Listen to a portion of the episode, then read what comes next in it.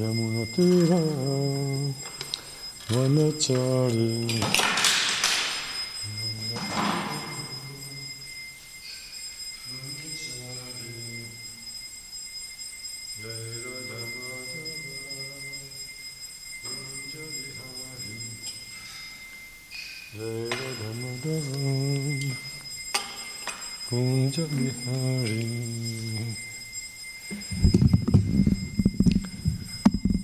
Hare Krishna, benvenuti ascoltatori dello Srimad Bhagavatam.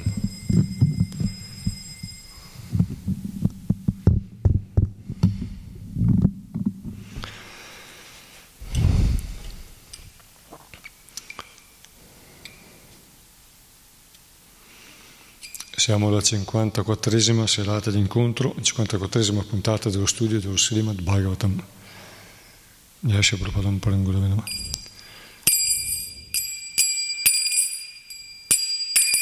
Jai Radha Madhava Kunja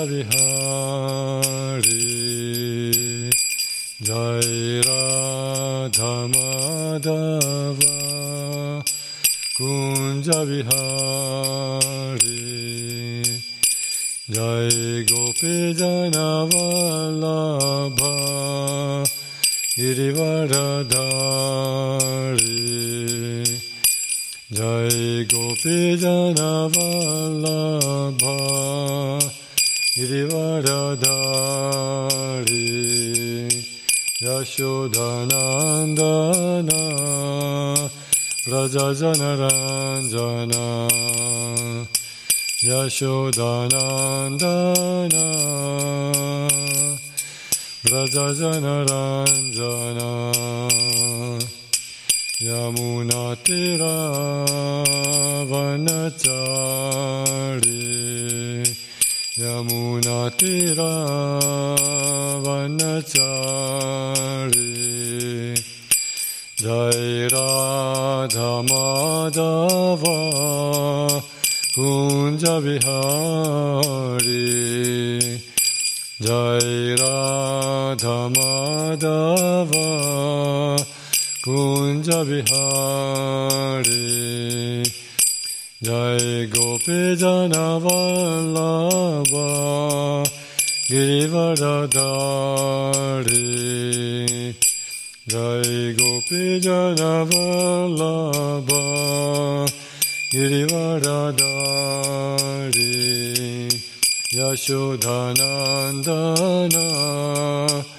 Girivaradari Yashodhanandana Raja Janaranjana Yashodhanandana Vraja Janaranjana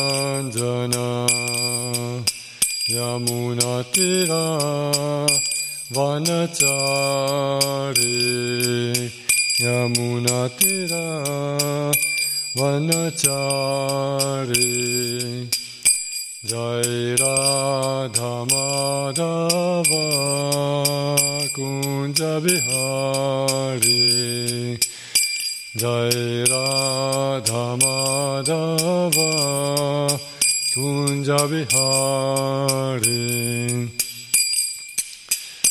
Hare Krishna Hare Krishna Krishna Krishna Hare Hare Hare Rama Hare Rama Rama Rama Hare Hare. Hare Krishna Hare Krishna Krishna Krishna Hare Hare. Hare Rama Hare Rama Rama Rama Hare Hare Hare Krishna Hare Krishna Krishna Krishna Hare Hare. Hare Rama Hare Rama Rama Rama Hare Hare. Hare Krishna Hare Krishna Krishna Krishna Hare Hare.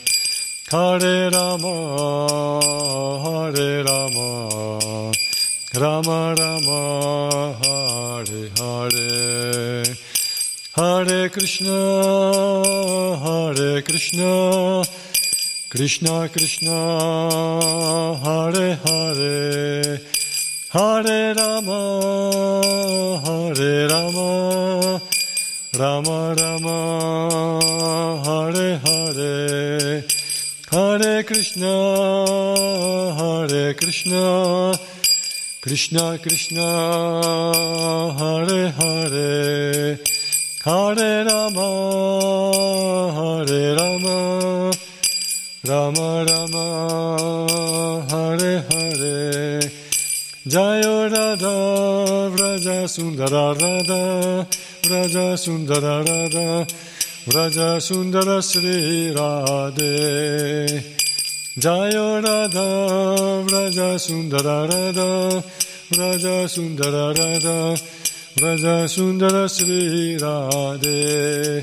Jayo Jagannatha Jayo Jagannatha Jayo Baladeva Jai Subhadra Jayo Jagannatha Jayo Jagannatha Jayo Baladeva, Jayo Subhadra, Jayo Gauranitai, Gauranitai, Gauranitai, Sri Sri Gauranitai, Jayo Gauranitai, Gauranitai, Gauranitai, Sri Sri Gauranitai, Jayo Prabhupada, Prabhupada, Prabhupada, Srila Prabhupada.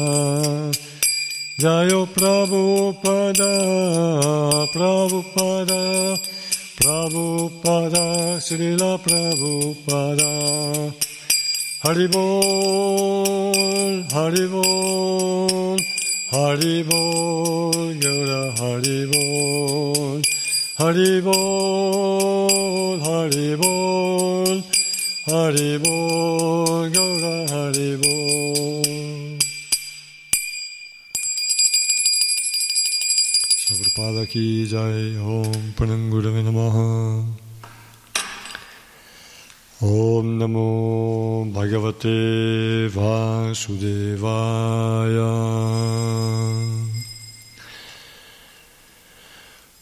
Om Namo Bhagavate Vasudevaya.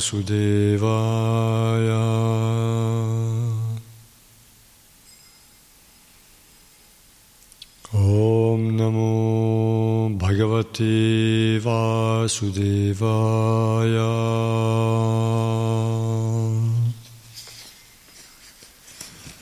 Om ज्ञानतिमिरन्धस्य ज्ञानञ्जनशलकया चक्षुरुन्मिलितं येन तस्मै श्रीगुरवे नमः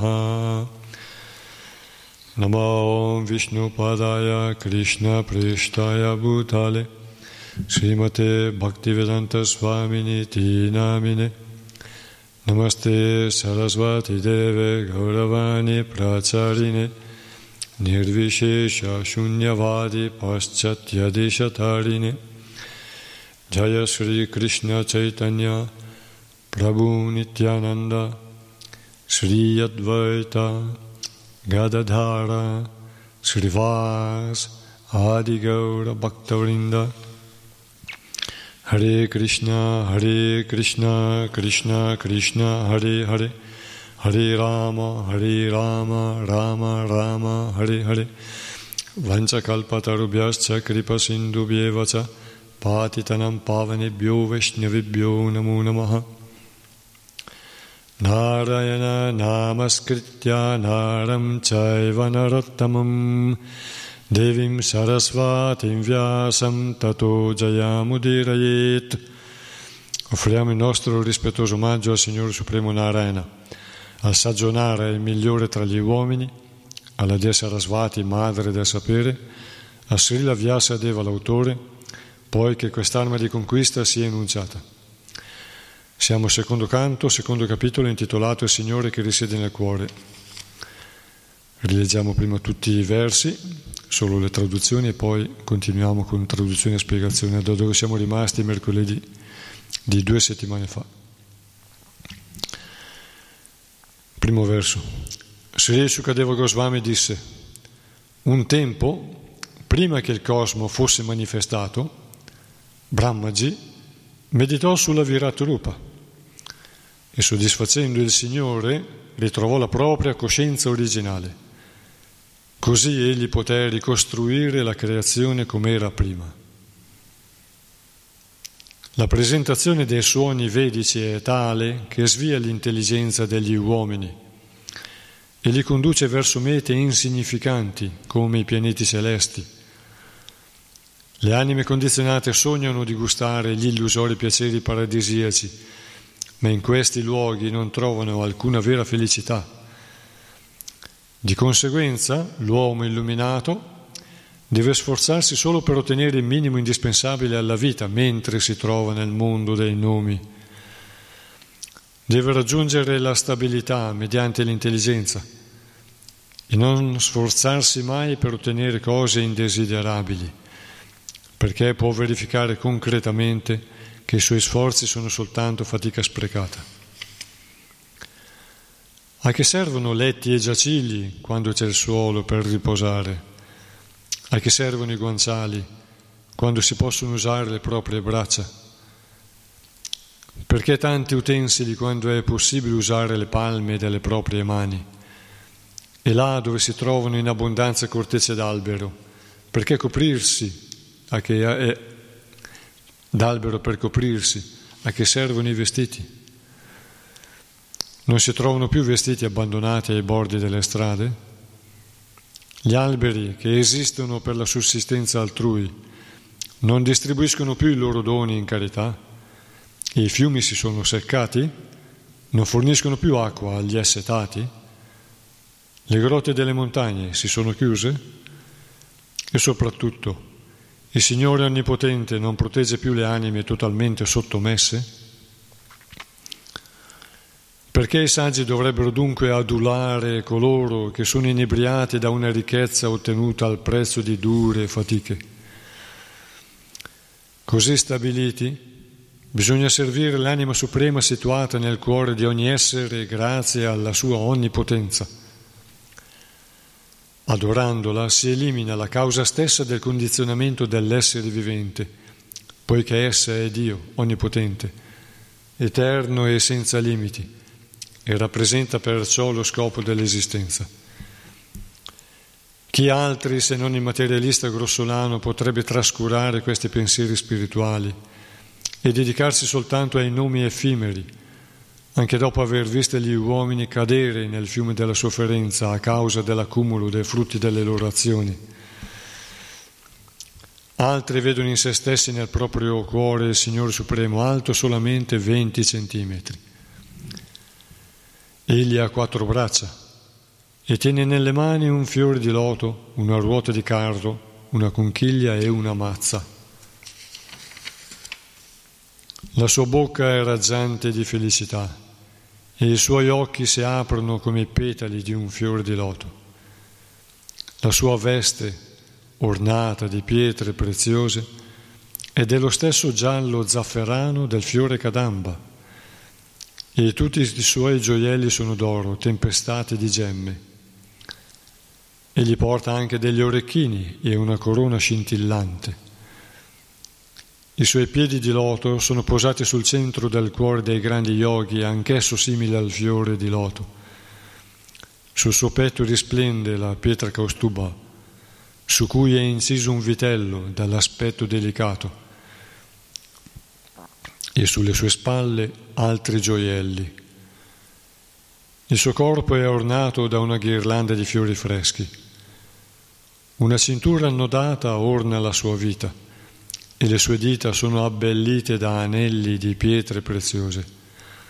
I campanellini alle sue caviglie, i suoi bracciali, i suoi capelli ondulati dai riflessi blu e unti d'olio, il suo meraviglioso viso sorridente, Tutta la sua persona è affascinante. I magnanimi divertimenti del Signore e lo sguardo luminoso del suo viso sorridente rivelano l'ampiezza delle sue benedizioni. Bisogna dunque concentrarsi su questa forma trascendentale del Signore finché la mente non è in grado di fissarsi su di Lui attraverso la meditazione. La meditazione deve fissarsi prima sui piedi di loto del Signore, poi sui suoi polpacci sulle sue cosce ed elevarsi progressivamente fino a raggiungere il suo viso sorridente. Quanto più la mente si concentra sulle differenti parti del suo corpo, tanto più l'intelligenza si purifica. Finché il materialista grossolano non si risveglia al servizio d'amore che si offre al Signore Supremo, il cui sguardo si stende sul mondo materiale e su quello spirituale, deve meditare sulla forma universale del Signore e ricordarla al termine dei doveri prescritti. Ora, quando lo yogi desidera lasciare questo pianeta di esseri umani, non deve preoccuparsi del momento o del luogo più propizio, ma deve sedersi comodamente senza essere turbato e regolando l'aria vitale deve controllare i suoi sensi mediante la mente.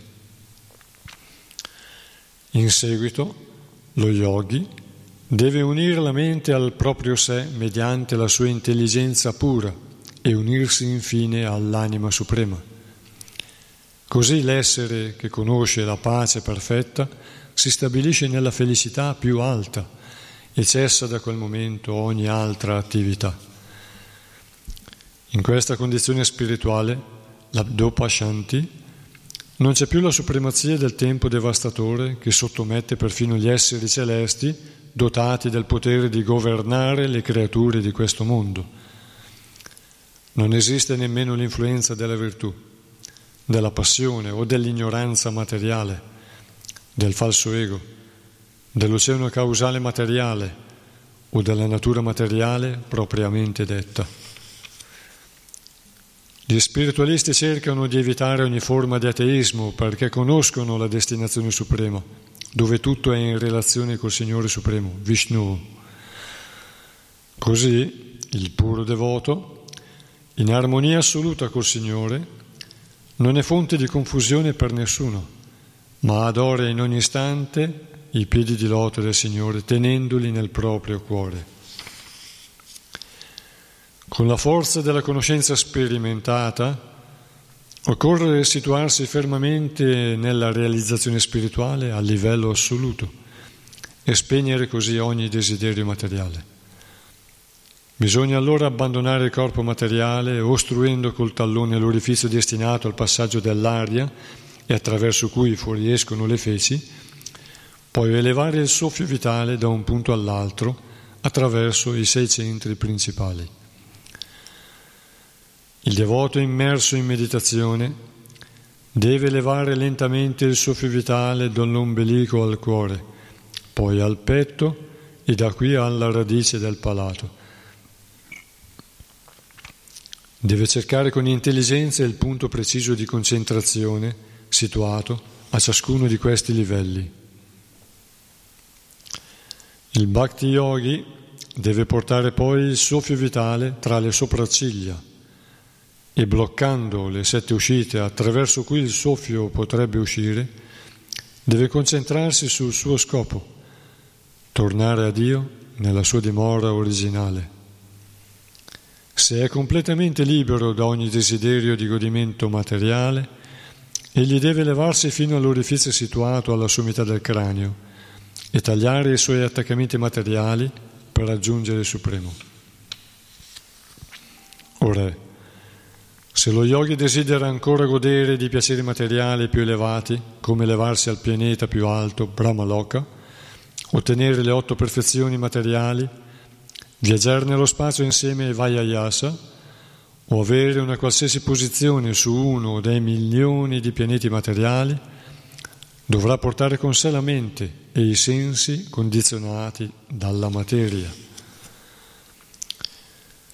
Gli spiritualisti si preoccupano del corpo spirituale, e con la potenza che conferiscono loro il servizio devozionale, le austerità, i poteri soprannaturali e la conoscenza trascendentale, possono spostarsi senza limiti all'interno e all'esterno degli universi materiali.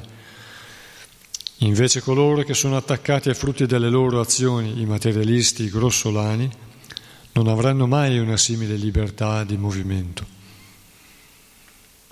Ora, quando lo yogi che si dirige verso il pianeta più alto, Brahmaloka, passa sopra la via lattea attraverso la Sushumna irradiante, Giunge prima su Vaishvanara, il pianeta del dio del fuoco, dove diventa completamente purificato da ogni contaminazione. Poi si eleva ancora più in alto fino al cerchio Shishumara per incontrarvi il Signore Supremo, Sri Hari. Il cerchio Shishumara è il perno su cui ruota l'universo intero e rappresenta l'ombelico di Vishnu, Garbhodakashai Vishnu. Solo lo yogi perfetto può oltrepassare questa regione e raggiungere il pianeta dove i puri saggi come Brigu godono di una vita lunga 4 miliardi e 300 milioni di anni solari. Anche i santi situati a livello spirituale venerano questo pianeta, Maharloka. Al momento della devastazione finale dell'universo intero alla fine della vita di Brahma, un getto di fuoco si sprigiona dalla bocca di Ananta, dal fondo dell'universo. Lo yogi vede allora tutti i pianeti ridotti in cenere e su una delle aeronavi usate dalle anime pure raggiunge Satya Loka, dove la vita dura 15 bilioni e 480 miliardi di anni solari. Sul pianeta Satya Loka non esiste né il dolore, né la vecchiaia, né la morte. La sofferenza di qualunque genere vi è sconosciuta, perciò non si sente alcuna ansietà, tranne che a volte, a causa della coscienza, nasce un sentimento di compassione verso coloro che ignorano la via del servizio di devozione e restano soggetti alle irrimediabili sofferenze che caratterizzano l'esistenza in questo mondo materiale. Dopo aver raggiunto Satyaloka, il devoto ottiene la capacità particolare di integrarsi senza paura nel corpo sottile, in una forma simile a quella del corpo grossolano. Così ottiene successivamente forme di terra, di acqua, di fuoco, di luce irradiante e di aria fino a raggiungere il livello etereo. Il devoto si eleva così al di sopra degli oggetti sottili legati ai diversi sensi, come il profumo per l'odorato, il sapore per il palato, le forme per la vista, la sensazione tattile per il tatto, le vibrazioni sonore per l'identificazione con l'etere o con l'udito, e le attività materiali per gli organi di senso. Penetrando gli strati grossolani e sottili che lo ricoprono, il devoto entra nel piano dell'ego materiale e là neutralizza le influenze materiali fondendo una nell'altra la passione e l'ignoranza. Giunge così allo stadio della virtù. Poi fonde ogni identificazione materiale nel Mat Tattva e raggiunge il livello della perfetta realizzazione spirituale. Solo l'anima purificata da ogni contaminazione materiale può raggiungere la perfezione di vivere in compagnia della persona suprema una vita di felicità e gioia perfette, ritrovando così il suo stato originale. Chiunque ritrovi questa perfezione devozionale non sente più attrazione per il mondo materiale dove non tornerà mai più.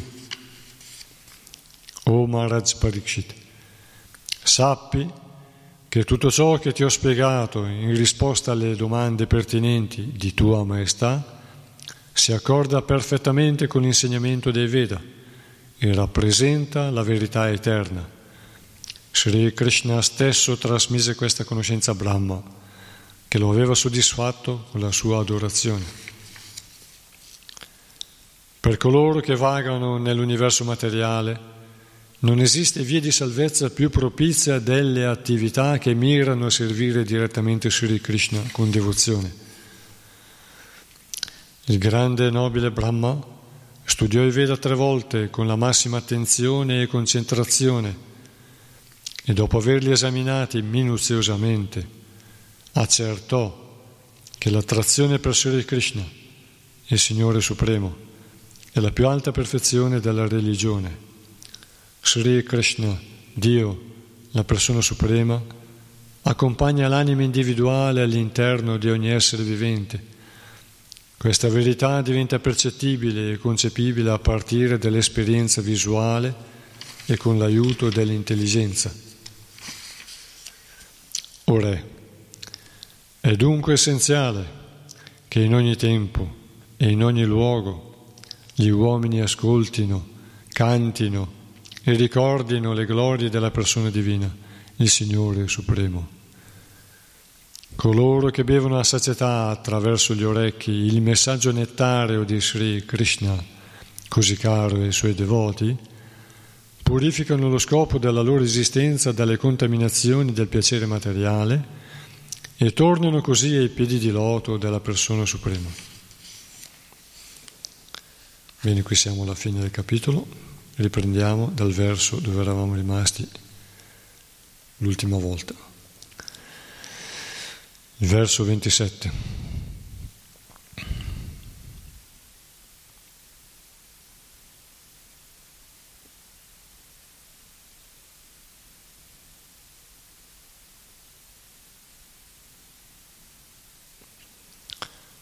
Na yatra shoko najara namrityur nartir nachodvega rite kutaschit yachito tato daha kripayani dam vidam duranta dukkha prabhavanu darshanat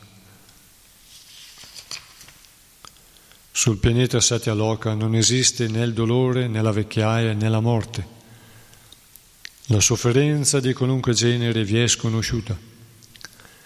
Perciò non si sente alcuna ansietà, tranne che a volte, a causa della coscienza, nasce un sentimento di compassione verso coloro che ignorano la via del servizio di devozione e restano soggetti alle irrimediabili sofferenze che caratterizzano l'esistenza in questo mondo materiale.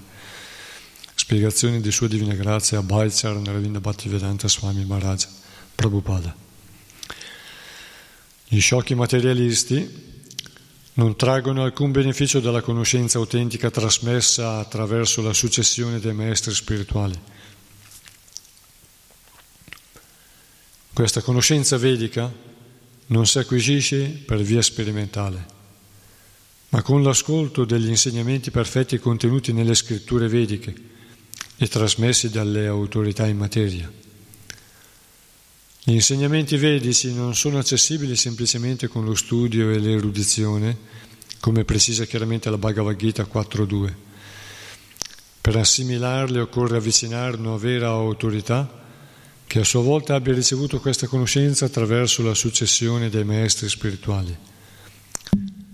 Sri Krishna afferma che la conoscenza contenuta nella Bhagavad Gita fu data prima al Dio del Sole Dopodiché fu trasmessa attraverso la successione dei maestri spirituali a, suo figlio Manu, poi al re Ikshvaku, l'antenato di Sri Ramachandra, e discese attraverso una linea di grandi saggi che la trasmisero l'uno all'altro. Ma nel corso del tempo la successione dei maestri autorizzati si interruppe e per ristabilire il vero significato della scienza sacra, Krishna dovette di nuovo esporla ad Arjuna, che grazie alla sua pura devozione per il Signore era perfettamente qualificato per comprenderla. La realizzazione che ne ebbe Arjuna è svelata nella Bhagavad Gita stessa, 10, 12, 13.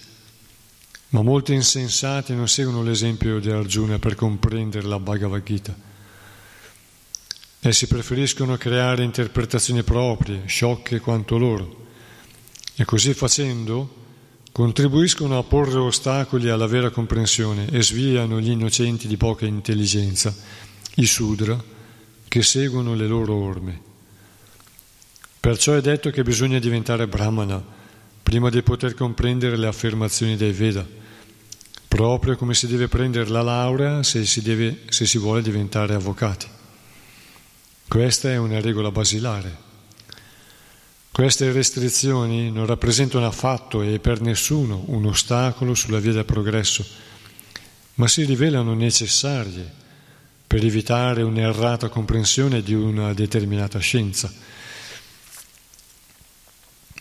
La conoscenza vedica è mal interpretata da chiunque non sia un brahmana qualificato e per essere brahmana qualificati Bisogna essere stati rigidamente educati sotto la guida di un maestro spirituale autentico.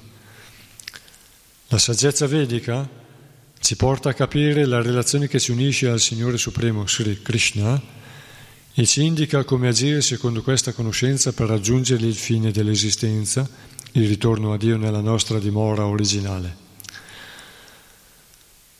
Ma i materialisti non possono capire perché si ostinano a cercare la felicità in un luogo dove essa non esiste. Nella speranza di ottenere una felicità illusoria, essi tentano di raggiungere altri pianeti con navi spaziali oppure seguendo i riti vedici, ma devono sapere, senza alcun dubbio, che nessun piano materiale destinato a procurare la felicità in un luogo fatto per la sofferenza potrà aiutare l'uomo confuso.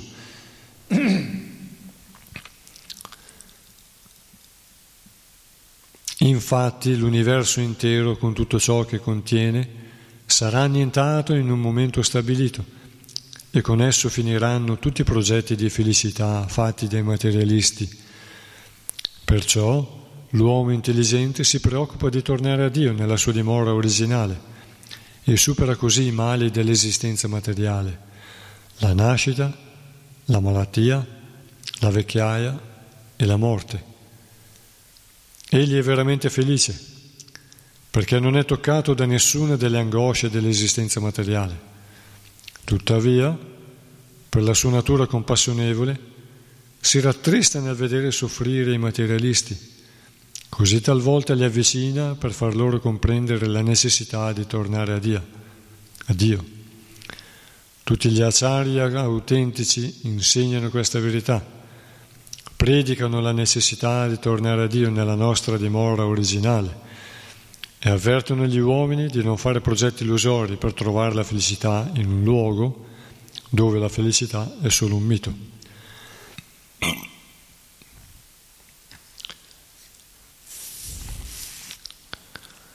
Anche in questo capitolo ci sono moltissime informazioni materiali, grossolane, sottili e spirituali. E qui dice che la conoscenza, studiandola da sola, da soli, quindi in modo teorico, non è sufficiente a realizzarla. Bisogna avere la grazia e l'intercessione di chi ha visto la verità già. Quindi il maestro spirituale si è Prabhupada in questi libri, per esempio, si è Prabhupada in questo libro, in questi libri, nei suoi libri, ci trasmette le sue realizzazioni e ci guida. E ci sono molte filosofie, si formano molte filosofie e convinzioni nel mondo, perché la conoscenza speculativa arriva fino a un certo punto fino a un certo punto in base alle capacità di, delle, varie, delle, persone, dei vari tipi di carattere, di sviluppo mentale, intellettuale, intellettivo, si formano quindi varie filosofie. Alcune sono molto rozze, molte convinzioni sono rozze, altre sono un po' più evolute, ma eh, difficilmente si arriva a, ad avvicinarsi al 100% alla conoscenza di Dio con la grazia alle proprie capacità intellettiva. Si può sviluppare molta devozione e molta purezza, ma la conoscenza così come è rivelata da Dio stesso, attraverso il Veda, ci fa fare un salto di qualità in poco tempo, ci fa ottenere delle una conoscenza che altrimenti, poiché a Paolo Sceia, è al di là della, della, capacità delle persone del Purusha, noi siamo Purusha persone, quindi è una conoscenza non umana e quindi questa conoscenza ci permette di, fare, di ottenere delle rivelazioni e di focalizzare la nostra intelligenza su realtà che da soli non potremmo nemmeno immaginare. Però la conoscenza, anche solo teorica, non è sufficiente. Come diceva verso, un verso precedente, con la conoscenza realizzata bisogna stabilirsi al piano assoluto, perché la conoscenza realizzata può essere di vari livelli, è sempre in espansione, però bisogna cercare di stabilirsi a, alla conoscenza del piano assoluto, quindi a delle realizzazioni spirituali molto elevate. E solo così si può liberarsi dai desideri materiali.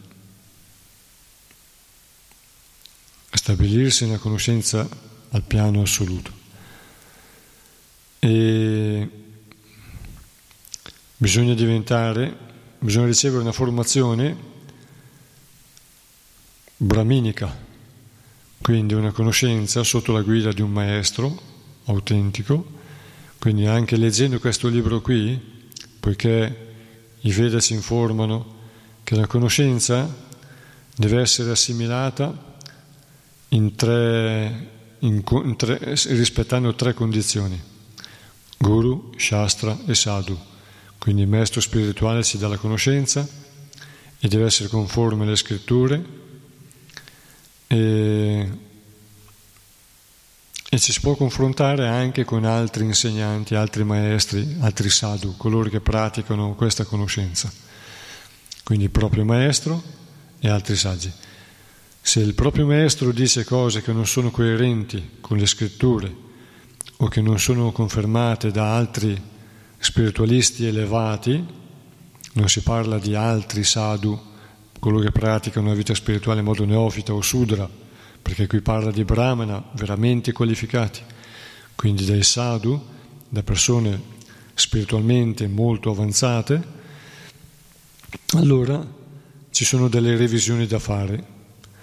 Quindi la conoscenza data dal maestro spirituale è conforme alle scritture, e anche alle affermazioni degli acciari e dei maestri precedenti, oppure di altri maestri spirituali veramente evoluti, altri spiritualisti veramente evoluti, che sono in grado di insegnare e quindi sono maestri spirituali anche loro. Praticano e insegnano. Altrimenti si può ascoltare molti pareri ma specialmente i social di oggi permettono anche Sudra di fare affermazioni e di fare confusione.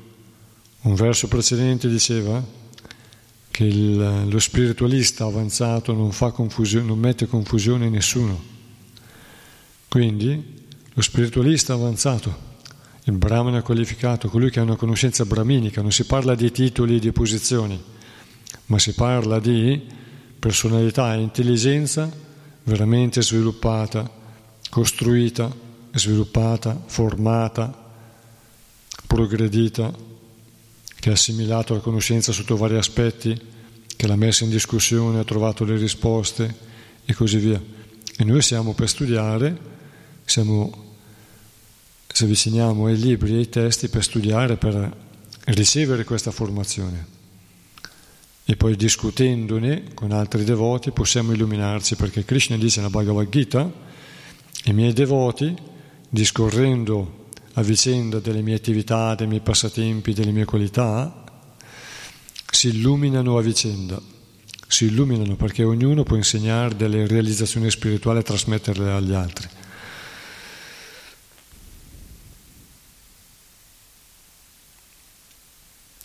E quindi le convinzioni che si formano nel mondo devono progredire e devono correggersi in modo da stabilirsi a un livello superiore, guadagnare livelli superiori, formazione più completa a 360 gradi in tutte le direzioni. Le direzioni sono 10, compreso alto e basso, quindi una sfera completa di conoscenza.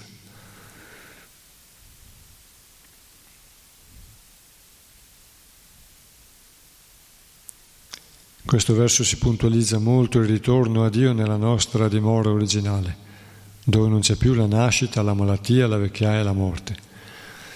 Invece noi che facciamo piani per aggiustare i nostri disturbi in questo mondo, lo sappiamo, abbiamo la fortuna di sapere che questi accomodamenti saranno temporanei.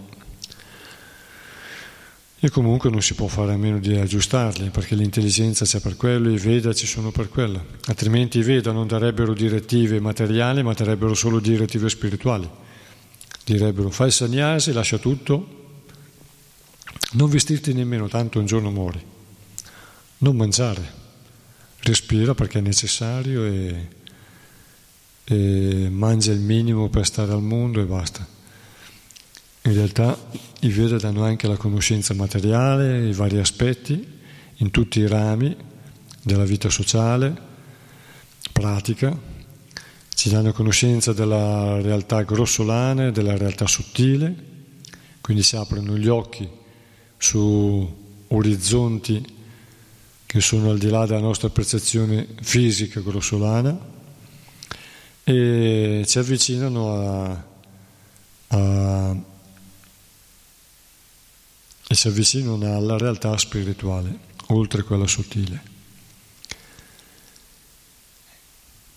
Però ci danno anche l'avvertimento, non siamo eternamente in questo mondo, non siamo fatti per stare eternamente in questo mondo quindi dice, solo i materialisti grossolani non si interessano a questi discorsi spirituali. Cioè, quando noi pensiamo, ci dimentichiamo della, di, della realtà spirituale e ci addormentiamo nella vita materiale, allora lì veramente significa che stiamo che siamo proprio dimentichi di qual è la vera realtà. La realtà è temporanea, passeggera. Dobbiamo fare di tutto per vivere bene, in armonia con le leggi della, della, delle scritture, del Signore, della natura. Le leggi della natura sono le leggi di Dio, no? Sono molto intelligenti. Infatti i Veda ci parlano anche della medicina, l'alimentazione adatta e, e le cure per vivere bene in questo mondo. Però ci insegnano alla fine, fatte le varie fasi, la vita di famiglia, anche nella vita di famiglia bisogna ricordarsi che siamo di passaggio e si fanno meno errori quando ci si ricorda queste cose, no? E quando ci si dimentica abbiamo la fortuna di questa conoscenza che ce lo fa ricordare. Altre persone non hanno questa conoscenza e vanno avanti semplicemente nell'illusione fino alla fine. Oppure hanno anche domande ma non trovano le risposte. Ecco perché qui dice in questo verso, nella spiegazione si Prabhupada, che, che gli auzzari autentici in cui insegnano questa verità predicano la necessità di tornare a Dio perché hanno compassione, per la sua natura compassionevole si rattrista nel vedere soffrire i materialisti.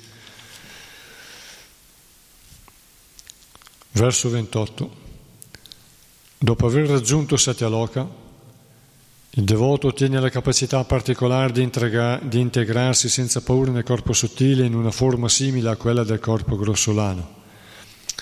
Così ottiene successivamente forme di terra, di acqua, di fuoco, di luce irradiante e di aria, fino a raggiungere il livello etereo. Spiegazione di Srila Prabhupada. Chiunque riesca a raggiungere Brahmaloka o Satyaloka, per aver portato a termine le sue pratiche spirituali, si qualifica per raggiungere tre diversi livelli di perfezione. Chi si è elevato grazie alle sue attività pie raggiunge i pianeti corrispondenti alla sua virtù. Chi ha raggiunto Brahmaloka adorando la Viratrupa o Hiranyagarbha sarà liberato insieme a Brahma ma questo verso parla in modo particolare di chi vi giunge attraverso il servizio di devozione. Questi potrà in seguito penetrare le differenti coperture dell'universo e infine scoprire la propria identità spirituale nell'atmosfera assoluta dell'esistenza suprema. Secondo Srila Jiva Goswami, tutti gli universi sono agglomerati in grappoli verticali e sono separatamente ricoperti da sette involucri distinti ciascuno dieci volte più spesso del precedente. Insieme, tutti questi universi sono immersi in una massa acquosa. Il Signore Supremo, che crea tutti questi universi nel tempo di una sua espirazione, è sdraiato sopra questi grappoli formati dagli universi. L'acqua dell'oceano causale è differente dall'involucro d'acqua che avvolge ogni universo. Quest'ultima è materiale, mentre quella dell'oceano causale è spirituale.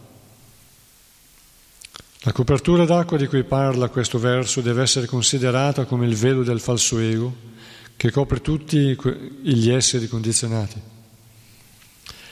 Il sistema graduale descritto qui, che permette di penetrare una dopo l'altra le coperture materiali, corrisponde alla liberazione graduale da ogni concetto di falso ego legato al corpo materiale grossolano, a cui segue l'identificazione col corpo sottile, finché si ottiene un corpo puramente spirituale nel dominio assoluto del regno di Dio. Srila Sridhara Swami conferma che una parte della natura materiale, dopo essere stata animata dal Signore, diventa ciò che si chiama il Mahatattva. Una frazione del Mahatattva è chiamata falso ego. Una porzione del falso ego diventa il suono, che si trasforma parzialmente nell'aria che riempie l'atmosfera. Una parte di quest'aria si materializza in forme diverse e queste forme generano l'elettricità o calore. Questo calore è all'origine del profumo della terra e la terra grossolana ha origine da questo profumo. Tutti questi elementi riuniti compongono il fenomeno cosmico che ha un diametro di 6 miliardi e 400 milioni di chilometri. Al di là di questo limite si trova la prima copertura che avvolge l'universo e che ha uno spessore di 130 milioni di chilometri. Poi vengono uno dopo l'altro gli strati successivi formati rispettivamente di fuoco, di luce, di aria e di etere, ciascuno dieci volte più spesso del precedente. Il devoto penetra senza paura tutti questi strati per raggiungere infine l'atmosfera assoluta, dove tutto partecipa della stessa identità spirituale. Di là egli entra in uno dei pianeti Vaikunta, dove assume una forma perfettamente identica a quella del Signore, e dove si, identi, si impegna nel suo servizio d'amore assoluto. Questa è la più alta perfezione devozionale, oltre la quale il perfetto yogi non ha niente da desiderare o da raggiungere. Questa è una conoscenza molto, molto, molto segreta e confidenziale. Sono delle esperienze queste che possono toccare, raggiungere solo le anime molto elevate, solo gli yogi, grandi mistici, solo coloro che sono liberati dalla paura. Perché sono liberati dalla paura? Da cosa si può dire? Da quale, da quale eh, osservazione si può dire che sono liberati dalla paura? Perché i versi precedenti dicono che lo yogi, quindi lo spiritualista che attraverso i Veda segue la via dello yoga, che insegna tutti metodi, i metodi e le pratiche per eh, rendere sempre più evoluto il corpo, sempre più liberato, sottile e che permette di percepire, di rendere sempre più sottile anche la mente e l'intelligenza e permette di percepire delle realtà sempre più sottili come le aree del corpo, i chakra, i punti di energia nel corpo. Allora questa conoscenza, queste informazioni, abbiamo letto prima in qualche verso, parlano eh, dello spiritualista appunto, lo yogi, che praticando queste, queste scoperte, queste informazioni, queste scoperte che poi diventano realizzazioni, queste informazioni teoriche dei maestri vengono poi messe in pratica, acquisite con la pratica, studiate, eh, perfezionate, lo yogi riesce a, a percepire i chakra e mette insieme tutti i tasselli di questa conoscenza e arriva perfino a sperimentare il soffio vitale che arriva fino alla sommità del cranio, ma non lascia il corpo la prima volta, ma pratica, pratica, pratica e realizza. Quando poi a un certo punto è ricco di realizzazioni, che non siamo questo corpo, che conosce la via da seguire, la via lattea, Vaishvanara, la Sushumna radiante e via così, no? Shishumara, cerchio, la Sushumna radiante il cerchio Shishumara. E quando conosce la via è, pre- è pronto, è preparato, lui sa che, che non siamo questo corpo. Allora lui esce dalla sommità del cranio. Cosa significa? Significa che accetta la morte ma la morte in piena coscienza, perché è maestro dei sensi, è maestro della mente, è maestro del suo fiume vitale. È un grande scienziato, è maestro della natura materiale e probabilmente ha anche acquisito già dei poteri, come sono stati descritti nei versi precedenti, gli otto poteri mistici, gli otto siddhi, le perfezioni materiali. Prapti, Lagima, Anima, Mahima e così via. Vishita, Kamavashaita e così via. E Prakamya sono otto. E allora cosa rimane? Rimane l'involucro, il corpo. Se non avessimo questa conoscenza, o se non avessimo la fede o le realizzazioni, la capacità di percepire eh, realtà sottili dovuto alle esperienze di vite precedenti, a maturazione di vite precedenti, si trovano tante persone fuori che hanno esperienze di, di cos'è la realtà oltre questa, questa esistenza fisica, perché sono persone che hanno maturato queste, hanno acquisito questa certezza con gli sforzi e sacrifici già in vite precedenti o anche in questa vita. Quindi sono, hanno fatto un progresso spirituale. E allora lo yogi lascia qui il corpo, cioè la morte, accetta la morte. Ma lui non ha paura della morte, perché sa di non essere corpo e conserva l'identità. Infatti dice, lo yogi ottiene eh, la possibilità di integrare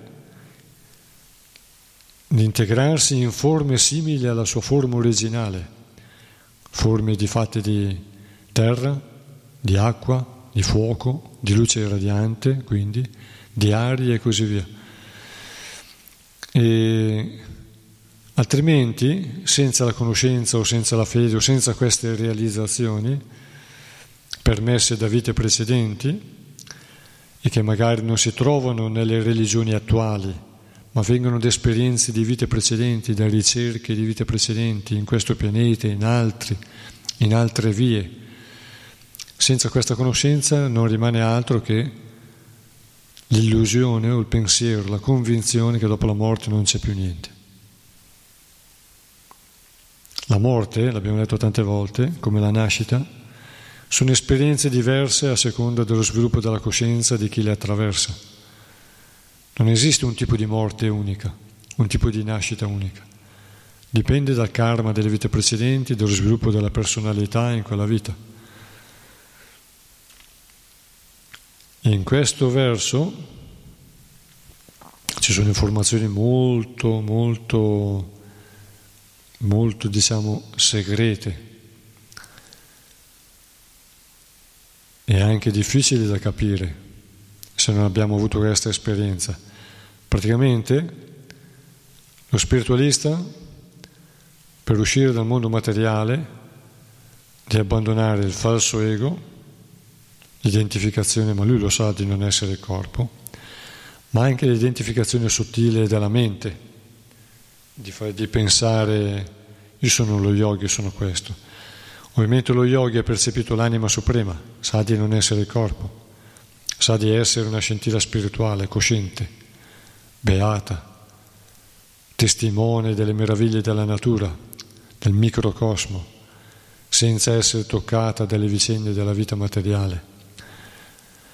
E ha tutte queste esperienze di essere Brahman e così via, e quindi, libero dal falso ego, si prepara a entrare, a passare le, le prove, quindi a liberarsi e diventare sempre più purificato, sempre più libero e quindi senza paura e attraversa queste coperture che sono la terra, quindi la terra cos'è? Buio, no? La terra è solida, la solidità della terra e quindi tutte le altre filosofie che possiamo costruire sulla terra, su cos'è l'elemento terra. Egli è così sottile, così evoluto che attraversa questa, poi attraversa l'acqua e quindi tutti i concetti che, si, che sono collegati all'acqua, il gusto e tutto quanto il resto che è da scoprire quando sei in quel momento, grazie alle realizzazioni che si possono ottenere magari anche durante la vita, anzi senza magari, sono realizzazioni che si devono ottenere durante la vita, si possono ottenere, comunque non sono la base per il devoto per raggiungere il mondo spirituale, per uscire dal mondo materiale. Al devoto serve solo ricordare il Signore e abbandonarsi a Lui e avere fede in Lui, attaccamento per Lui e piacere di ricordare Lui. E poi il fuoco, il fuoco quindi è la luce, il calore, la luce radiante. Poi più sottile ancora è l'aria, quindi ancora una forma ancora più sottile, evanescente, poi l'etere, l'etere è quasi la scomparsa di tutti gli elementi materiali, quindi ancora più sottile, ancora più illimitato. E poi quindi la natura spirituale. Solo così si entra nella, nel mondo spirituale, solo il devoto perfettamente purificato da ogni desiderio materiale. Altrimenti lo yogi, quando ha, ha, ha sperimentato i poteri, i poteri mistici, la capacità di controllare le arie e così via, sa che esiste la, la, la via che attraverso la Sushumna radiante porta o su uno dei milioni di pianeti oppure addirittura su Brahmaloka per sperimentare cose meravigliose di cui ha sentito parlare. E quindi se ha desiderio di rimanere ancora lì, porta con sé quindi i sensi e la mente condizionata, quindi la sua personalità attuale, pur con tutta la sua erudizione e tutta la sua evoluzione.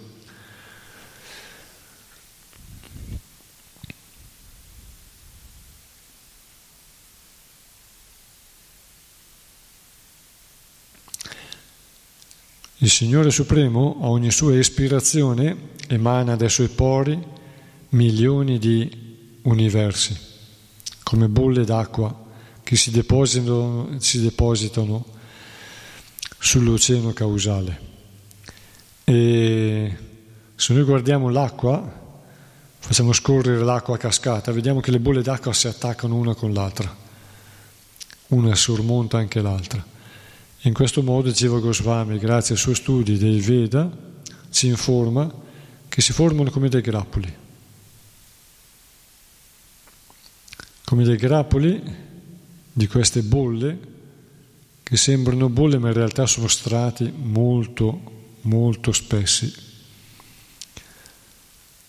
E, e tutto questo dura il tempo di una espirazione. Con l'ispirazione tutto ritorna di nuovo nel Signore e queste bolle emanano da tutto il suo corpo, quindi anche dalla schiena, e formano come un cuscinetto d'aria nell'acqua sotto di lui, proprio come dice qui Jiva Goswami. E quando noi leggiamo nel Srimad Bhagavatam in varie parti le forme del processo della creazione, avviene come dice qui Sri Prabhupada in questa spiegazione.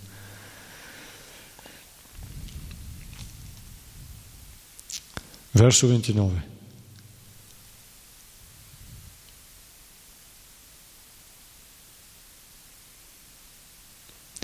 Il devoto si eleva così al di sopra degli oggetti sottili legati ai diversi sensi, come il profumo per l'odorato, il sapore per il palato, le forme per la vista, la sensazione tattile per il tatto, le vibrazioni sonore per l'identificazione con l'etere o con l'udito, e le attività materiali per gli organi di senso. Spiegazione di Srila Prabhupada. Al di là dell'etere si trovano strati di elementi sottili simili agli strati di elementi grossolani che ricoprono l'universo e che in realtà provengono da ingredienti frammentari che hanno origine da cause sottili. Lo yogi o il devoto si libera dagli elementi materiali grossolani e allo stesso tempo dalle loro cause sottili, come il profumo per l'odorato, eccetera. Così la pura scintilla spirituale, l'anima, si libera completamente da ogni contaminazione materiale e si qualifica per entrare nel regno di Dio. Appunto la, il processo della creazione si parla del falso ego, si parla della virtù, si parla dell'ignoranza, si parla della passione, l'intelligenza, la mente e, e poi arriva l'etere, l'etere, queste sono le parti sottili, e poi arriva l'etere, l'etere porta con sé il, il suono e il senso dell'udito, come dice qui. Poi dall'etere diventa più grossolano e si manifesta l'aria. L'etere muovendosi diventa aria e l'aria porta con sé il senso del tatto e la capacità di percepire eh, toccando. E poi dall'aria viene il, il fuoco. Il fuoco non è altro che aria calda, le fiamme che noi vediamo non sono altro che aria surriscaldata oltre una certa temperatura. Queste salgono. Quando l'aria eh, perde quella certa temperatura, vediamo scomparire il colore del fuoco. Quindi la fiamma è una manifestazione dell'aria surriscaldata fino a una certa temperatura. Oltre la temperatura è semplicemente aria o molto calda o calda. Quando arriva a quella temperatura naturale, stabilita dalle leggi di, di Dio, della fisica, si manifesta la, la fiamma. E la fiamma è quella che dà luce e calore. Quindi l'aria surriscaldata, come dice qui elettrizzata, diventa fuoco. E il fuoco porta la capacità di vedere, perché è luce, il senso della vista. Dal fuoco, da quest'aria, fuoco, poi diventa l'acqua. L'acqua porta con sé la liquidità, lo scorrere e il senso del gusto. E poi dall'acqua diventa più solida e diventa terra. Questo è il processo della creazione, non si trova in nessun'altra scrittura, solo nei Veda.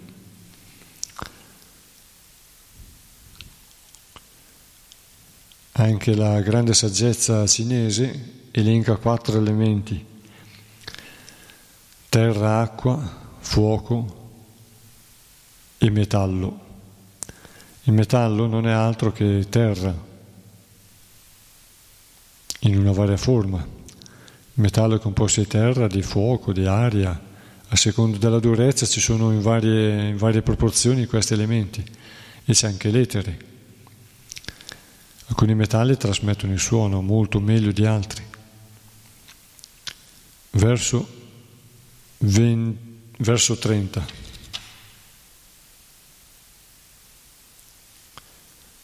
Penetrando gli strati grossolani e sottili che lo ricoprono, il devoto entra nel piano dell'ego materiale e là neutralizza le influenze materiali fondendo una nell'altra la passione e l'ignoranza.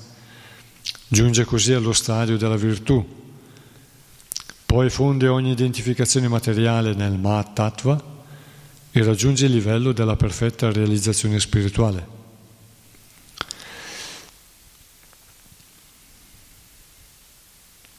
Spiegazione di Srila Prabhupada.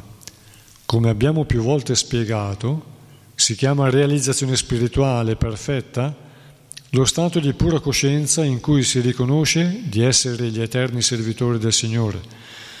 E come affermerà chiaramente il prossimo verso, è in questo servizio d'amore assoluto al Signore che si ritrova la propria posizione originale. Questo livello in cui non ci attende alcuna ricompensa dal Signore, in cui non ci si attende alcuna ricompensa dal Signore o da qualche altra fonte, può essere raggiunto quando i sensi materiali sono stati purificati e la loro purezza originale si è risvegliata. Questo verso suggerisce di purificare i sensi attraverso il sistema dello yoga, che consiste nel fondere i sensi grossolani nell'ignoranza e i sensi sottili nella passione. La mente è sotto l'influenza della virtù, perciò è detta Devamaya, divina. La purificazione completa della mente è possibile quando si è fermamente convinti di essere i servitori eterni del Signore.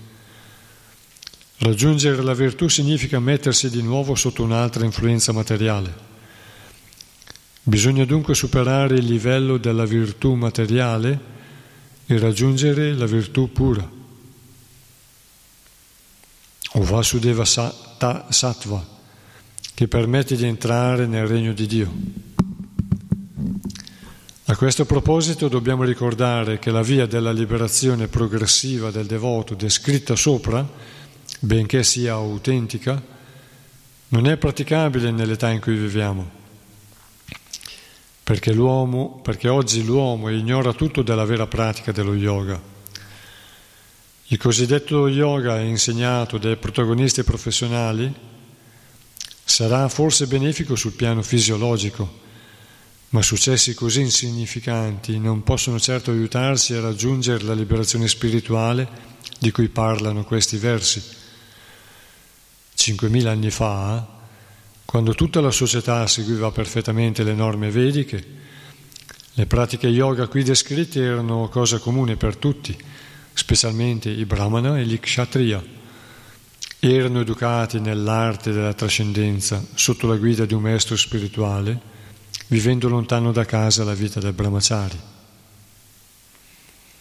Oggi invece l'uomo non è neppure in grado di capire perfettamente l'importanza dello yoga. Sri Chaitanya Mahaprabhu Offrì dunque un considerevole aiuto a coloro che oggi vogliono diventare devoti. Senza compromettere il successo finale, egli semplificò nel seguente modo il metodo per ottenere la liberazione.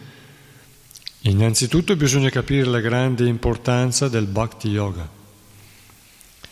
Gli esseri individuali subiscono in differenti specie di vita differenti forme di prigionia imposte loro dalle conseguenze delle loro azioni interessate.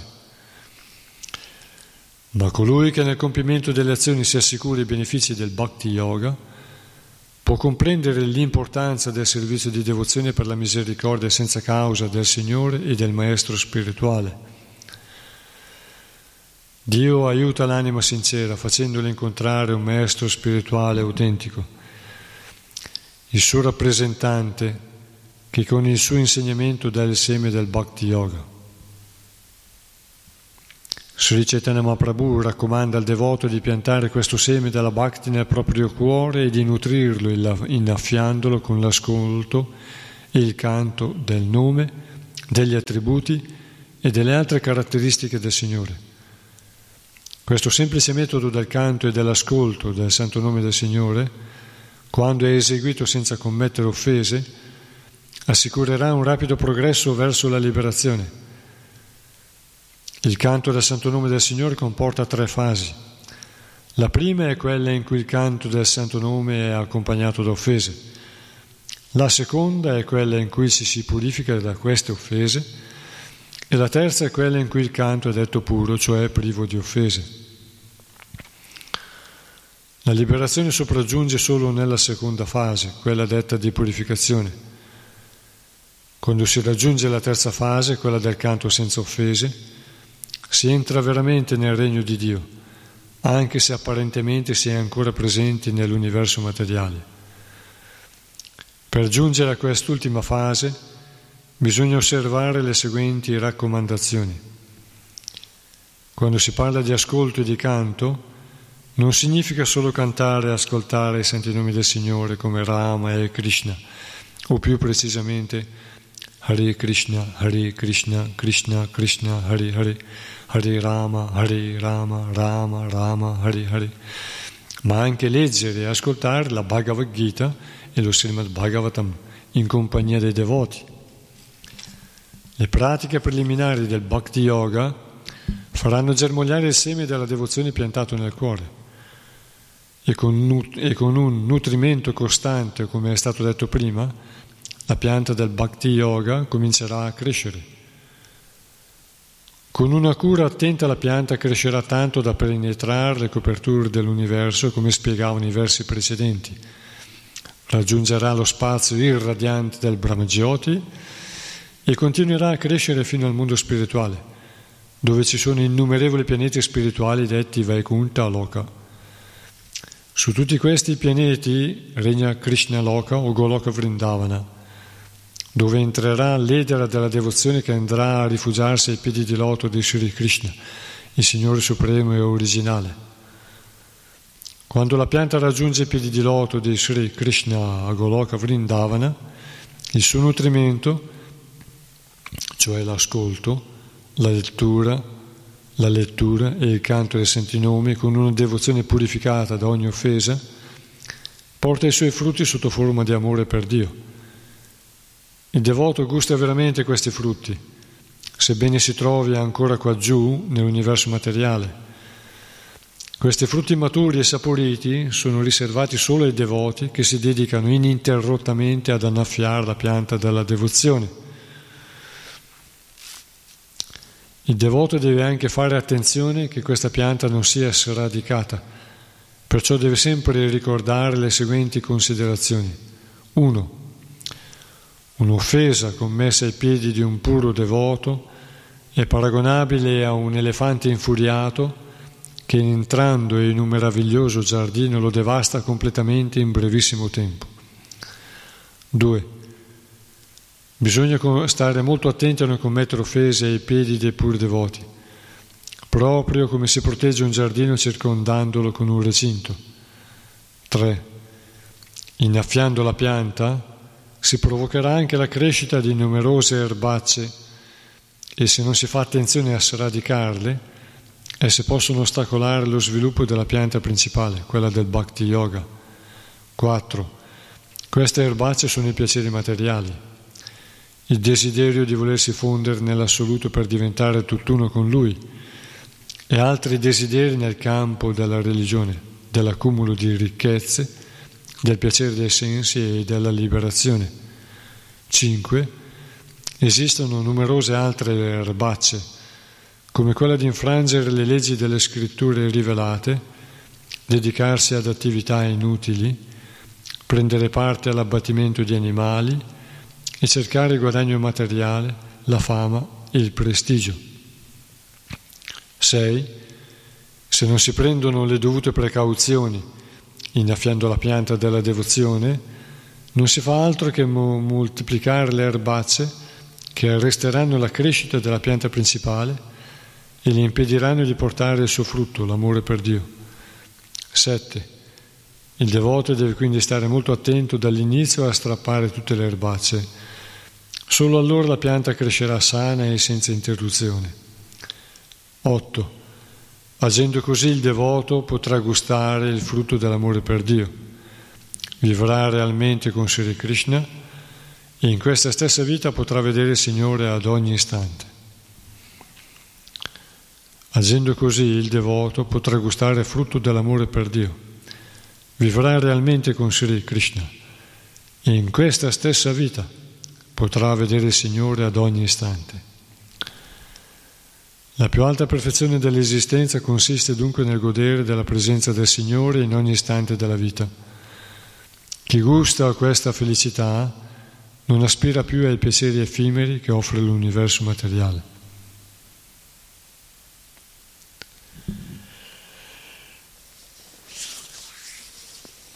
Da qui capiamo che Srila Prabhupada vedeva Krishna, perché lui ce lo dice, e in questa stessa vita potrà vedere il Signore a ogni istante, quando vuole, ogni istante, e comunque ce l'ha sempre nel cuore, anche quando è impegnato in attività così coinvolgenti del servizio così, ma così coinvolgenti che si concentra sul servizio. Ma in quel modo lui è sempre suo, con, la sua, con la sua relazione con Krishna nel cuore.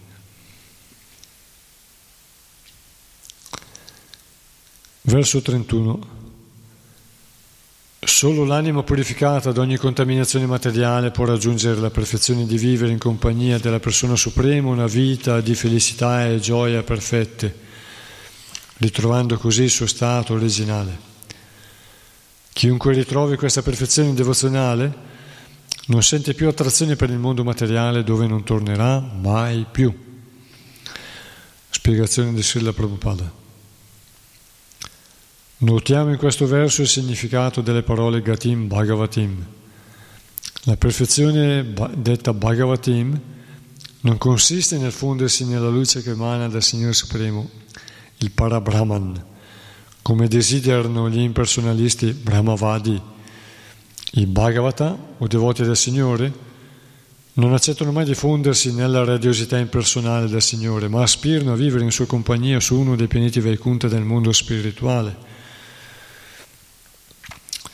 il mondo spirituale, di cui la somma dei mondi materiali costituisce solo una piccola parte, contiene innumerevoli pianeti Vaikunta. Lo scopo del devoto, del Bhagavata, è dunque quello di andare su uno di questi pianeti spirituali dove il Signore manifesta la sua gioia in compagnia di innumerevoli compagni che lo servono con devozione pura. Quando le anime condizionate del mondo materiale si sono liberate attraverso la pratica del servizio di devozione, sono elevate a questi pianeti spirituali. Le anime eternamente liberate sono molto più numerose delle anime che, ha, che subiscono il condizionamento dell'universo materiale e non desiderano mai visitare questo miserabile mondo materiale. Gli impersonalisti che aspirano a fondersi nel Brahmajoti, la, la radiosità impersonale del Signore Supremo, ma non hanno alcuna comprensione del servizio d'amore e di devozione offerto alla sua forma personale nel mondo spirituale, possono essere paragonati ai pesci che nascono nei fiumi e nei ruscelli e poi migrano verso l'oceano. Essi non possono stare per sempre nell'oceano perché i loro sensi li spingono di nuovo verso i fiumi e i ruscelli per riprodursi. Similmente il materialista, frustrato nei suoi sforzi di trovare piacere in questo universo materiale limitato, cercherà, cercherà la liberazione impersonale fondendosi nell'oceano causale o nella radiosità impersonale del Brahmajyoti. Ma poiché nessuna di queste due soluzioni offre una vera alternativa alle relazioni materiali e all'attività dei sensi, l'impersonalista dovrà cadere di nuovo nell'universo materiale limitato e perdersi ancora nel ciclo di nascite e morti ripetute, spinto dal desiderio insaziabile di piacere materiale.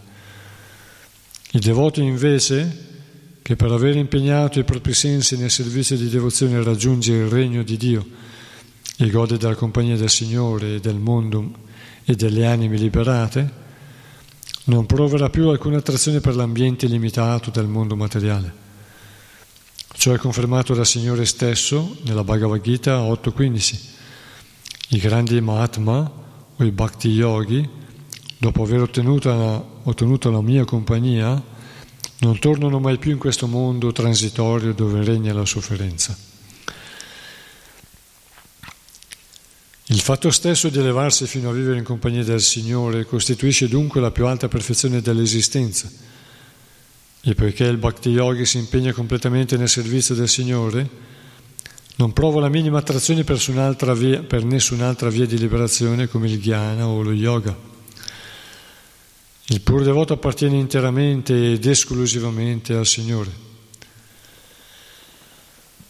Nonostante, notiamo inoltre che le parole Shantam e Anandam di questo verso indicano che il servizio di devozione offerto al Signore procura al devoto due importanti benedizioni, la pace e la soddisfazione. Gli impersonalisti aspirano a diventare tutt'uno col Supremo, o in altre parole, a diventare loro stessi il Supremo, il che è una vera e propria utopia e gli, e gli yogi si appesantiscono con i loro poteri soprannaturali. Perciò negli uni e negli altri possono trovare la vera serenità o la vera felicità. Ma il devoto, poiché gode della compagnia del tutto perfetto, conosce una pace e una soddisfazione perfette. Perché dunque dovrebbe desiderare di fondersi nell'assoluto o cercare qualche potere soprannaturale? Per ottenere l'amore per Dio bisogna essere liberi da ogni altra aspirazione. L'essere condizionato nutre molte aspirazioni, come quella di diventare un uomo pio, un uomo ricco, godere al massimo della vita, diventare Dio stesso o essere potente come uno yogi e capace di compiere miracoli che gli permettono di ottenere qualsiasi cosa o di agire a suo piacere. Ma il devoto che vuole sinceramente risvegliare il suo amore assopito per Dio dovrà rifiutare tutte queste aspirazioni. Al contrario del devoto impuro che conta sulla forza del servizio di devozione per ottenere i vantaggi materiali elencati sopra, il puro devoto non è toccato da alcuna di queste contaminazioni nate dai desideri materiali, dalle speculazioni impersonali, e dal desiderio di avere poteri soprannaturali. Si giunge al livello dell'amore puro per Dio attraverso il servizio di devozione puro, imparando ad agire con amore verso l'oggetto del proprio amore, la persona suprema.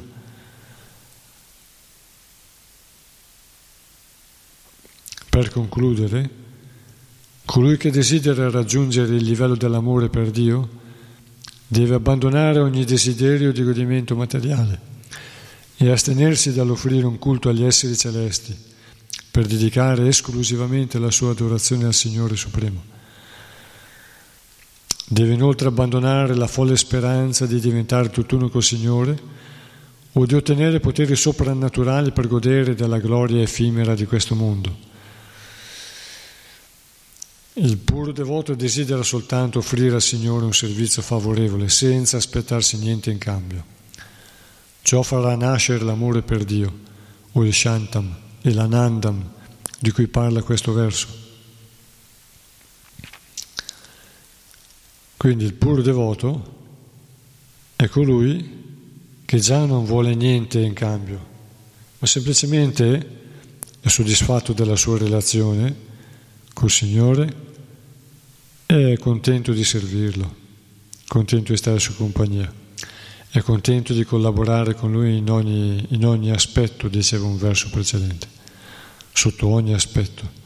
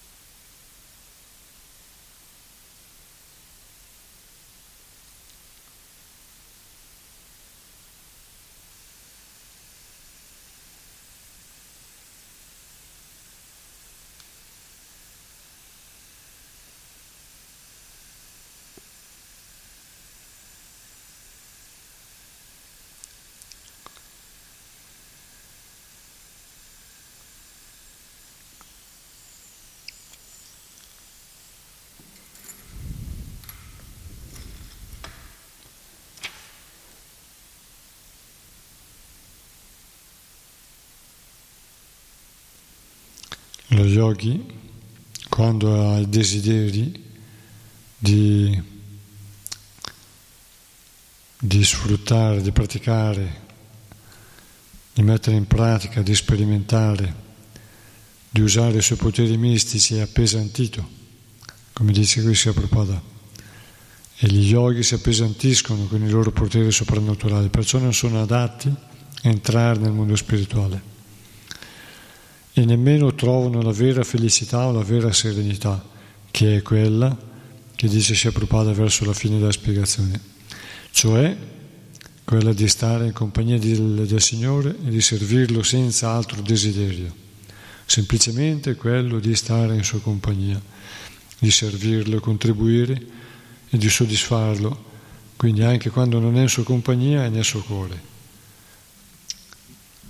La sua soddisfazione viene da sapersi in contatto col Signore, in relazione col Signore, in compagnia del Signore, nel suo mondo, o, a, o se non è ancora nel suo mondo, in relazione con Lui. Ce l'ha sempre presente, questo, quello è il puro devoto. Quando si parla della dell'impersonalismo, tante volte abbiamo sentito parlare, prima di sentir parlare della fusione nella luce nel Brahmajoti, abbiamo sentito parlare in Occidente della filosofia che noi siamo gocce d'acqua e ci possiamo immergere un giorno nella liberazione nell'oceano del tutto, nell'oceano dell'assoluto.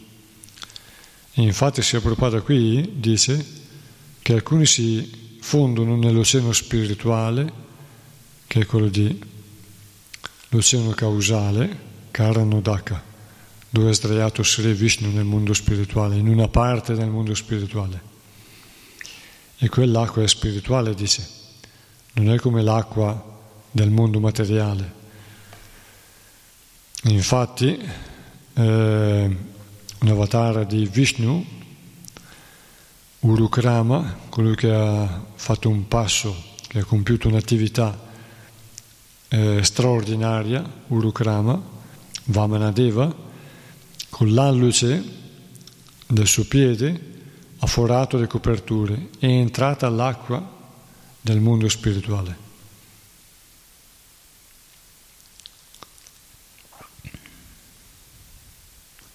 Si dice che quell'acqua è spirituale anche perché ha lavato i piedi di loto di, di Vamanadeva.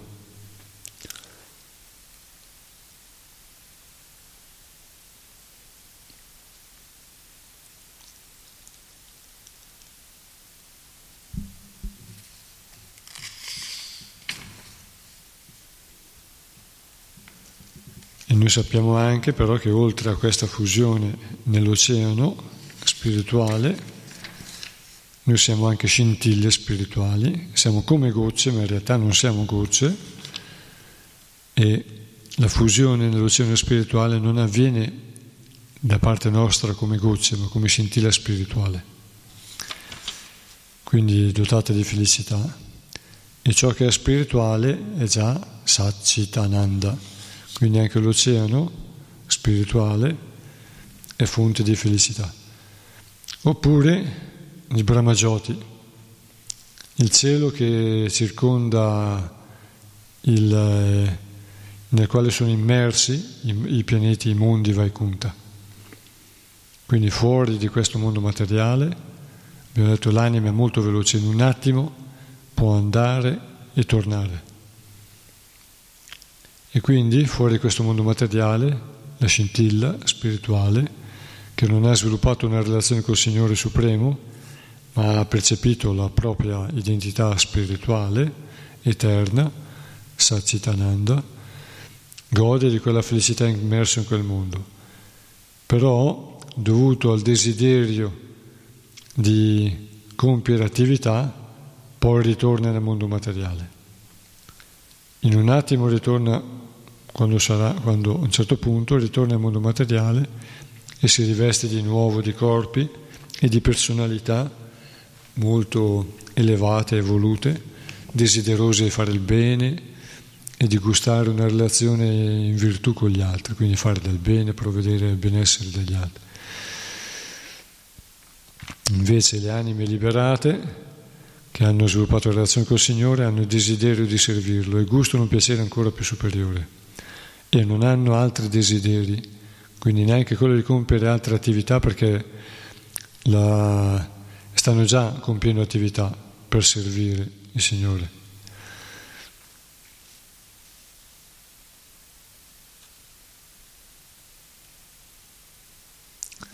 Verso 32.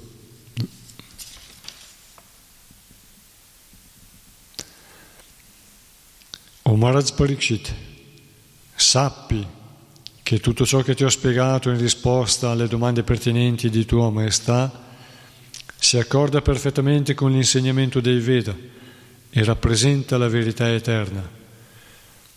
Sri Krishna stesso trasmise questa conoscenza a Brahma, che lo aveva soddisfatto con la sua adorazione. Spiegazione Srila Prabhupada.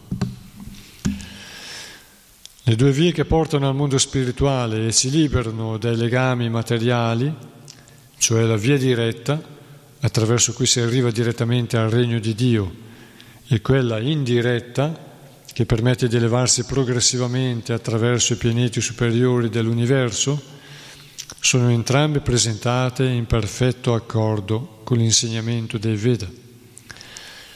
Yada sarve pramuchante kama yesya hridi srita ata martyo mrito bhavati atra brahma samashnute. Brihat Aranyaka Upanishad 447 e Tercir Abhisam Bhavanti, Brihad Aranyaka Upanishad 6, 2, 15. Che significa? Coloro che sono liberi da tutti i desideri materiali, queste malattie che rodono il cuore, possono vincere la morte e raggiungere il regno di Dio attraverso i pianeti arci Queste affermazioni vediche sostengono quelle dello Srimad Bhagavatam, confermate a loro volta da Sukadeva Goswami quando afferma che Sri Krishna, Vasudeva, il Signore Supremo, rivelò la verità a Brahma che divenne così la prima autorità vedica. La successione di maestri spirituali ci insegna che i Veda furono trasmessi da Sri Krishna a Brahma e da Brahma a Narda, da Narda a Vyasadeva, poi da Vyasadeva a Shukadeva Goswami e così via. Non c'è dunque alcuna differenza tra gli insegnamenti di queste autorità spirituali. La verità è eterna e nessuna teoria nuova può modificarla. Conviene dunque ricevere la conoscenza dei Veda attraverso la successione dei maestri spirituali, e non mediante l'erudizione o le interpretazioni di moda presso gli studiosi profani. Non c'è niente da aggiungere e niente da togliere, perché la verità è quella che è. In un modo o nell'altro ognuno deve accettare un'autorità. Per esempio, gli scienziati di oggi rappresentano un'autorità in materia di verità scientifica per l'uomo comune che segue le loro teorie. Ciò significa che l'uomo comune segue un'autorità. Nello stesso modo deve essere ricevuta la conoscenza vedica. La gente non può pronunciarsi su ciò che si trova oltre lo spazio o al di là dell'universo. Deve accettare gli insegnamenti dei Veda così come sono trasmessi attraverso la successione dei maestri spirituali autentici. La Bhagavad Gita nel quarto capitolo afferma che il suo messaggio può essere compreso nello stesso modo. Chi rifiuta l'insegnamento autentico degli acharya cercherà invano la verità di cui parlano i Veda.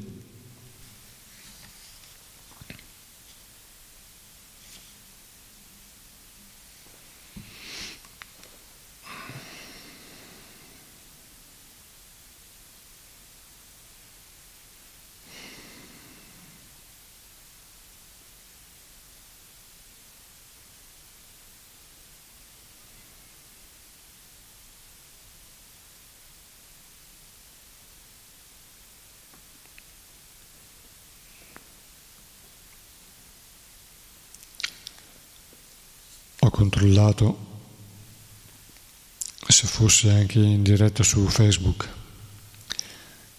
e su YouTube o Spreaker. Verso 33.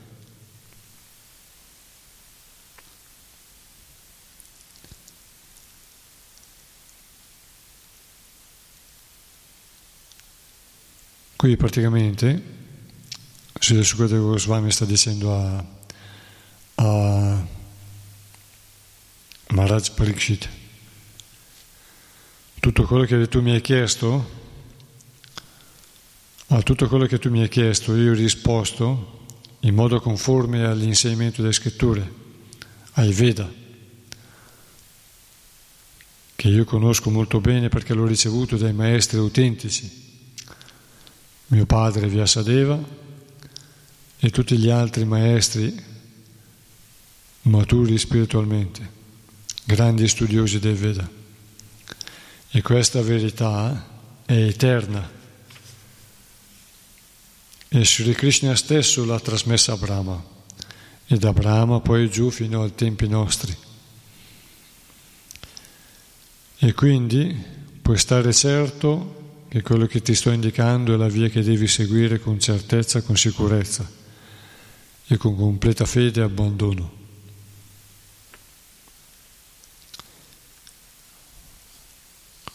Non sono stupidaggini o interpretazioni, come dice Sia Prabhupada qui, non sono interpretazioni, sono conoscenza realizzata. Verso 33. Per coloro che vagano nell'universo materiale non esiste via di salvezza più propizia delle attività che mirano a servire direttamente Sri Krishna con devozione. Spiegazione. Come spiegherà chiaramente il prossimo verso, il servizio di devozione o bhakti yoga diretto è la sola via benefica e assoluta per liberarsi dalle reti dell'esistenza materiale. Esistono certamente molte vie indirette che permettono di sfuggire alle reti della materia, ma nessuna di esse è facile e benefica come il bhakti yoga. Il jnana, lo yoga e altre discipline analoghe non possono da sole condurre alla liberazione, ma possono elevarsi fino al livello del Bhakti Yoga dopo moltissimi anni.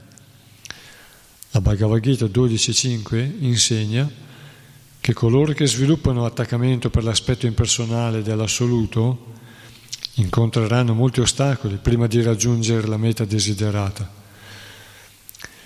e che i filosofi empirici prendono coscienza dell'importanza primaria della realizzazione detta Vasudeva solo dopo numerosissime esistenze trascorse a ricercare la verità assoluta. Bhagavad Gita 7.19. Per quanto riguarda la via dello yoga, la Bhagavad Gita 6.47 afferma che fra tutti gli yogi che cercano la verità assoluta, colui che si dedica ininterrottamente al servizio del Signore è il più grande. L'istruzione finale della Bhagavad Gita 1866 è quella di abbandonarsi completamente al Signore, lasciando ogni altra forma di occupazione e ogni, e ogni altro sistema concepito per raggiungere la realizzazione spirituale o per liberarsi dalla schiavitù materiale. In realtà tutte le scritture vediche non hanno altro scopo che condurre le anime condizionate al servizio d'amore assoluto offerto al Signore. Come hanno spiegato le prime pagine dello Srimad Bhagavatam, la più alta forma di religione è il Bhakti Yoga, o quelle vie libere da ogni interesse personale che conducono al Bhakti Yoga. Tutto il resto è una semplice perdita di tempo. Srila Sridhara Swami, Jiva Goswami e tutti gli acharya sono d'accordo nell'affermare che il Bhakti Yoga non è una via naturale, non è solo una via naturale, che il Bhakti Yoga non è solo una via naturale, semplice, accessibile e senza ostacoli, ma è anche l'unica fonte di felicità per l'uomo. In una spiegazione precedente abbiamo visto che Prabhupada dice che lo scopo dei Veda è quello di farci adorare solo il Signore Supremo, Krishna, Vishnu.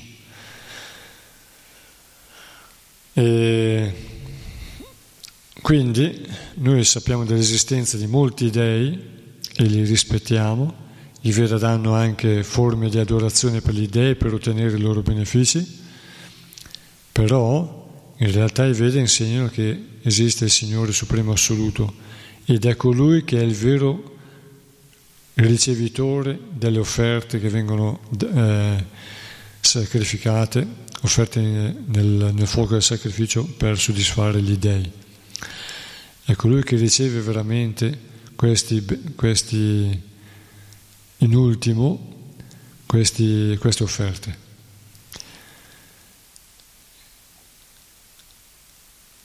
E quindi queste offerte sono qualificate veramente perché in ultimo sono godute dal Signore Supremo, perché tutto il resto sarebbe solo temporaneo. I benefici sono temporanei, ma come dice un verso della Sri Upanishad, uno degli ultimi, o Signore, tutte le offerte che hai fatto, tutti i sacrifici che hai compiuti, in realtà sono un, un, un'adorazione indiretta per te anche sono stati offerti quindi agli esseri celesti. E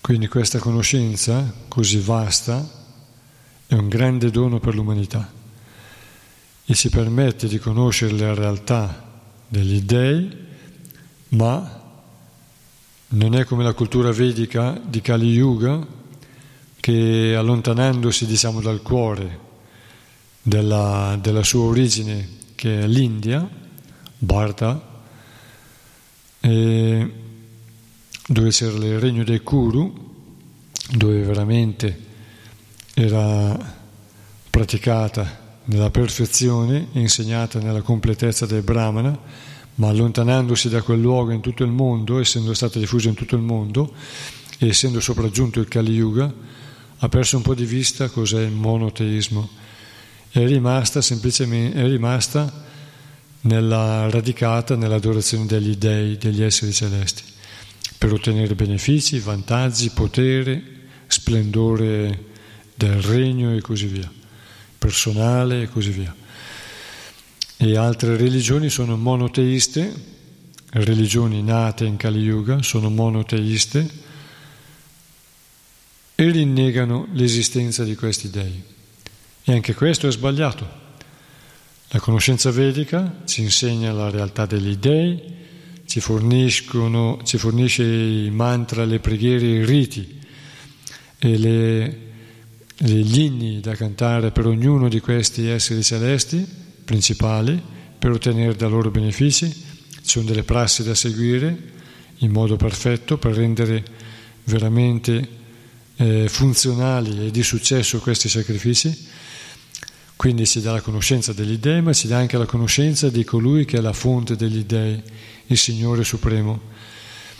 Perciò ci avvertono alcuni versi, anche pre- uno dei versi precedenti di questa sera, di non, uno dei versi di questo capitolo, di non eh, eh, dedicarsi semplicemente all'adorazione degli esseri celesti, perché quella conoscenza vedica è fuorviante e permette di raggiungere solo una destinazione e delle condizioni in questa vita, la prossima o le prossime, che sono temporanee.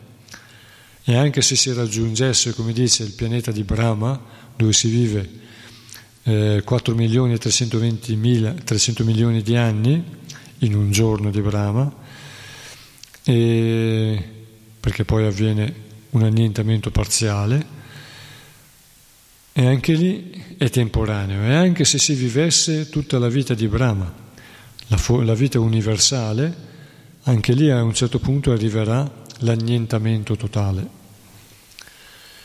Quindi i Veda ci danno una conoscenza che è veramente a Paurusheya, al di là della capacità del Purusha, cioè di noi uomini, persone. E una conoscenza che discende dall'alto, dal mondo spirituale, perché si parla anche del mondo spirituale. Non si può dire che discende da Brahma, discende dal mondo spirituale attraverso il Signore Supremo è stata insegnata a Brahma, perché Brahma nel mondo materiale non può avere conoscenza del mondo spirituale. E quindi questa conoscenza, anche Brahma è un Purusha, è un Purusha quasi supremo, ma è sempre nel mondo materiale, è sempre soggetto all'illusione. E quando leggeremo della creazione vedremo che anche lui è stato soggetto all'illusione, anche se è a un livello molto vicino in qualità di intelligenza e di purezza vicino alla qualità spirituale e alla personalità del Signore Supremo. I Veda ci insegnano un massimo del 78% delle qualità del Signore Supremo, che pure sono, che pure sono infinite. Come quando si dice che la creazione materiale è paragonata a un quarto dello spazio occupato eterno del mondo spirituale, è solo un'immagine di un quarto di quello che si può vedere da uno dei pianeti Vaikunta, ma in realtà la creazione spirituale è infinita. Bene, ci fermiamo qui. Siamo arrivati al 30, abbiamo letto il 33 verso, riprenderemo dal 34 fino a fine capitolo e poi se Krishna vuole proseguiremo fino al terzo, dal terzo proseguiremo verso il terzo capitolo.